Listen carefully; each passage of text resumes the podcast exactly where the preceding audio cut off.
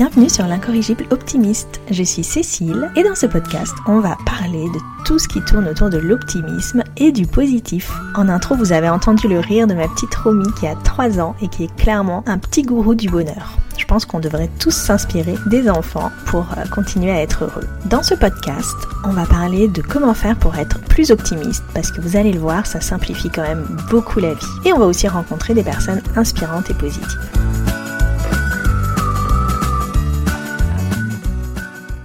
Coucou à tous, aujourd'hui on revient avec un sujet qui est destiné plutôt euh, aux parents ou en tout cas à tous ceux qui sont en contact avec des enfants que ce soit de près, de loin, euh, voilà, les instits, les, profs de sport, euh, ou même tous ceux qui côtoient des enfants avec leurs amis, leur famille, etc. En fait, aujourd'hui, on va parler de la façon dont on, devrait parler de nos enfants ou les réprimander quand ils font des bêtises, ce qui arrive quand même de temps en temps, euh, pour qu'ils développent un style euh, plutôt optimiste. Parce que oui, on l'a vu euh, dans un précédent épisode, donc vous pouvez aller l'écouter ou le lire sur le blog, l'épisode qui traite du style explicatif. Ce style explicatif, c'est comment on explique ce qui nous arrive. Donc quelles sont les causes de ce qui nous arrive. Et on sait que le style explicatif va euh, déterminer si on est plutôt optimiste ou pessimiste. Donc euh, en parlant de notre enfant ou à notre enfant, on va lui inculquer, entre guillemets, euh, un style explicatif. Donc il y a trois grandes parties pour expliquer le style explicatif, c'est la permanence, l'omniprésence et la personnalisation vous pouvez aller le revoir, mais en gros la permanence, euh, c'est est-ce qu'on va avoir tendance à penser que ce qui nous arrive, euh, on va le penser en termes de toujours ou jamais, ça m'arrive toujours, ça m'arrive jamais. La cause de ce qui m'arrive, c'est c'est permanent ou pas? L'omniprésence, c'est si on va avoir euh, tendance à euh, penser que ce qui nous arrive euh, sur un sujet précis va s'étendre à tous les sujets de notre vie, ou est-ce qu'on va réussir à mettre plutôt dans des cases. Et la personnalisation, c'est est-ce qu'on va prendre pour soi la raison d'un échec, par exemple ou d'un succès et comment on va on va l'expliquer c'est-à-dire de manière plutôt comportementale ou plutôt générale un peu en termes de personnalité. Mais je vous invite à aller écouter l'épisode qui est plus complet sur ça pour vous remettre un petit peu dans le bain. Euh, du coup, on a ces, trois grandes parties et euh, ces trois grandes parties peuvent nous aider à, un petit peu à, savoir comment on peut parler euh, à son enfant, de son enfant quand, quand il fait une bêtise, pour que bah, qu'il développe plutôt ce style optimiste plutôt que pessimiste. Vous allez voir la façon dont on a euh, de parler à son enfant, évidemment, ça correspond aussi à notre style. Donc c'est aussi à nous un petit peu de, un petit peu de changer. Par exemple, récemment, moi, je me suis rendu compte que, alors, c'était pas pour parler négativement de ma fille, mais je disais souvent, euh, Romy est timide. Donc par exemple quand elle est en contact avec d'autres enfants, euh, voilà, c'est vrai qu'elle a, elle n'est pas euh, extravertie, on va dire, euh, mais j'avais toujours tendance à le dire euh, très vite. Voilà, elle, elle, arrive, ah oui, Romy est timide. C'était, c'était pas négatif dans mon esprit parce que moi je suis quelqu'un de, de, très timide aussi. C'est même, voilà, pour moi c'est, pas du tout négatif, au contraire, mais c'était un petit peu pour, comme pour prévenir, voilà, les autres enfants. Bah voilà, si elle vient pas vers vous, c'est qu'elle est timide. Et en fait, je me suis rendu compte qu'en disant ça, eh ben ça le, ça l'enfermait un petit peu dans ce rôle euh, bah, de Romy, c'est la, petite fille timide, voilà. Et en fait, peut-être que bah, c'est juste euh, une période et que un jour elle sera plus aussi timide et que, euh, bah, que ça, correspond plutôt à des moments. Donc en fait, j'ai décidé d'essayer, alors j'y arrive pas tout le temps, hein, je, je m'en rends compte, de dire plutôt, bah, quand un enfant arrive vers elle, qu'elle a un peu de mal à, à tout de suite aller jouer, par exemple, si on arrive chez des gens, je vais essayer de dire, bah, aujourd'hui, euh, Romy a un petit peu de mal, il lui faut un petit peu de temps. Donc voilà, plutôt quelque chose, c'est pas, c'est pas, euh, c'est pas permanent, c'est-à-dire qu'elle va entendre que euh, bah, si demain elle a envie d'aller tout de suite jouer avec les enfants, euh, bah, voilà, ce sera quand même Romy.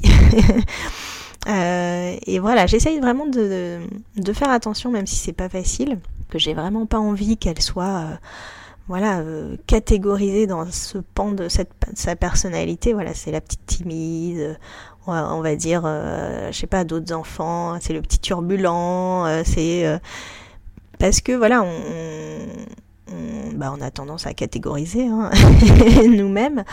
Et après, bah, de toute sa vie, on, va rester cette personne. Je sais pas si vous avez remarqué, bah, je sais pas, dans la famille par exemple, si on était d'une certaine manière enfant, bah, ça reste toute la vie. si on était euh, bordélique, puis finalement on change, bon, moi personnellement je suis restée bordélique, donc voilà. Mais euh, on va rester comme ça, si on est mal organisé, euh, si on est un peu tête en l'air, si on est un petit peu, voilà, oui, artiste. voilà, on va s'enfermer un petit peu dans ce, dans cette façon de d'être. Euh, parce que bah, c'est ce que les gens vont attendre de plus en plus de nous et c'est ce qu'on va euh, donner aux gens de plus en plus. Donc voilà. En tout cas, j'essaye de faire attention, mais j'avoue que ça me ça m'échappe encore euh, pas mal. Alors que c'est pas forcément quelque chose de, de négatif. En tout cas dans mon esprit.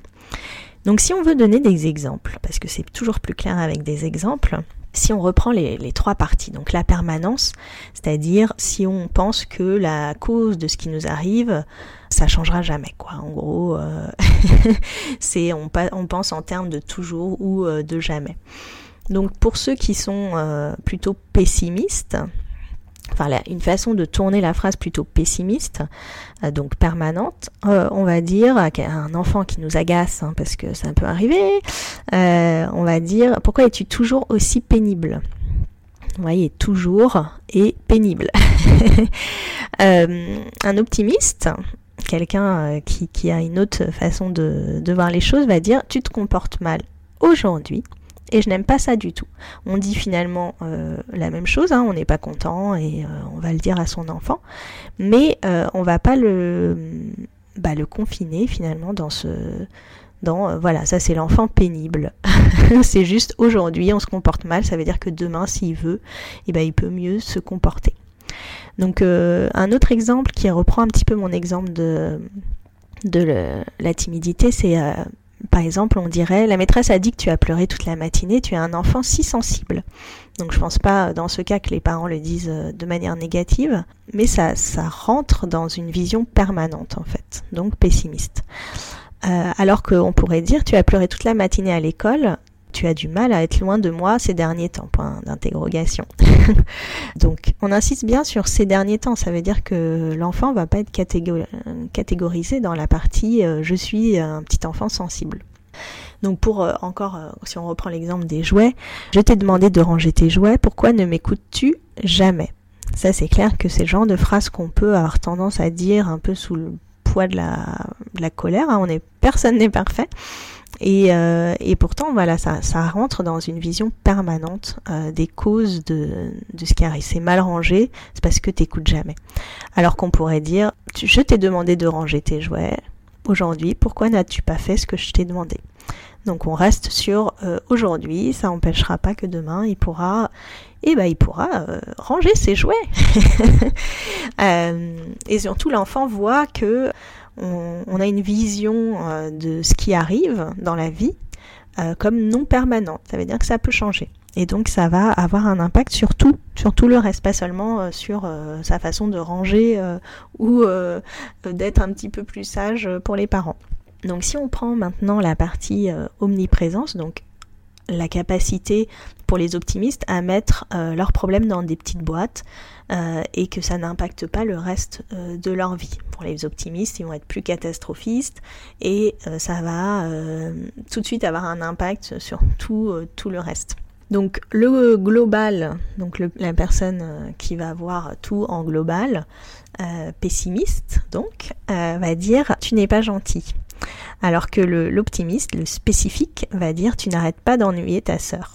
Donc c'est euh, un comportement précis.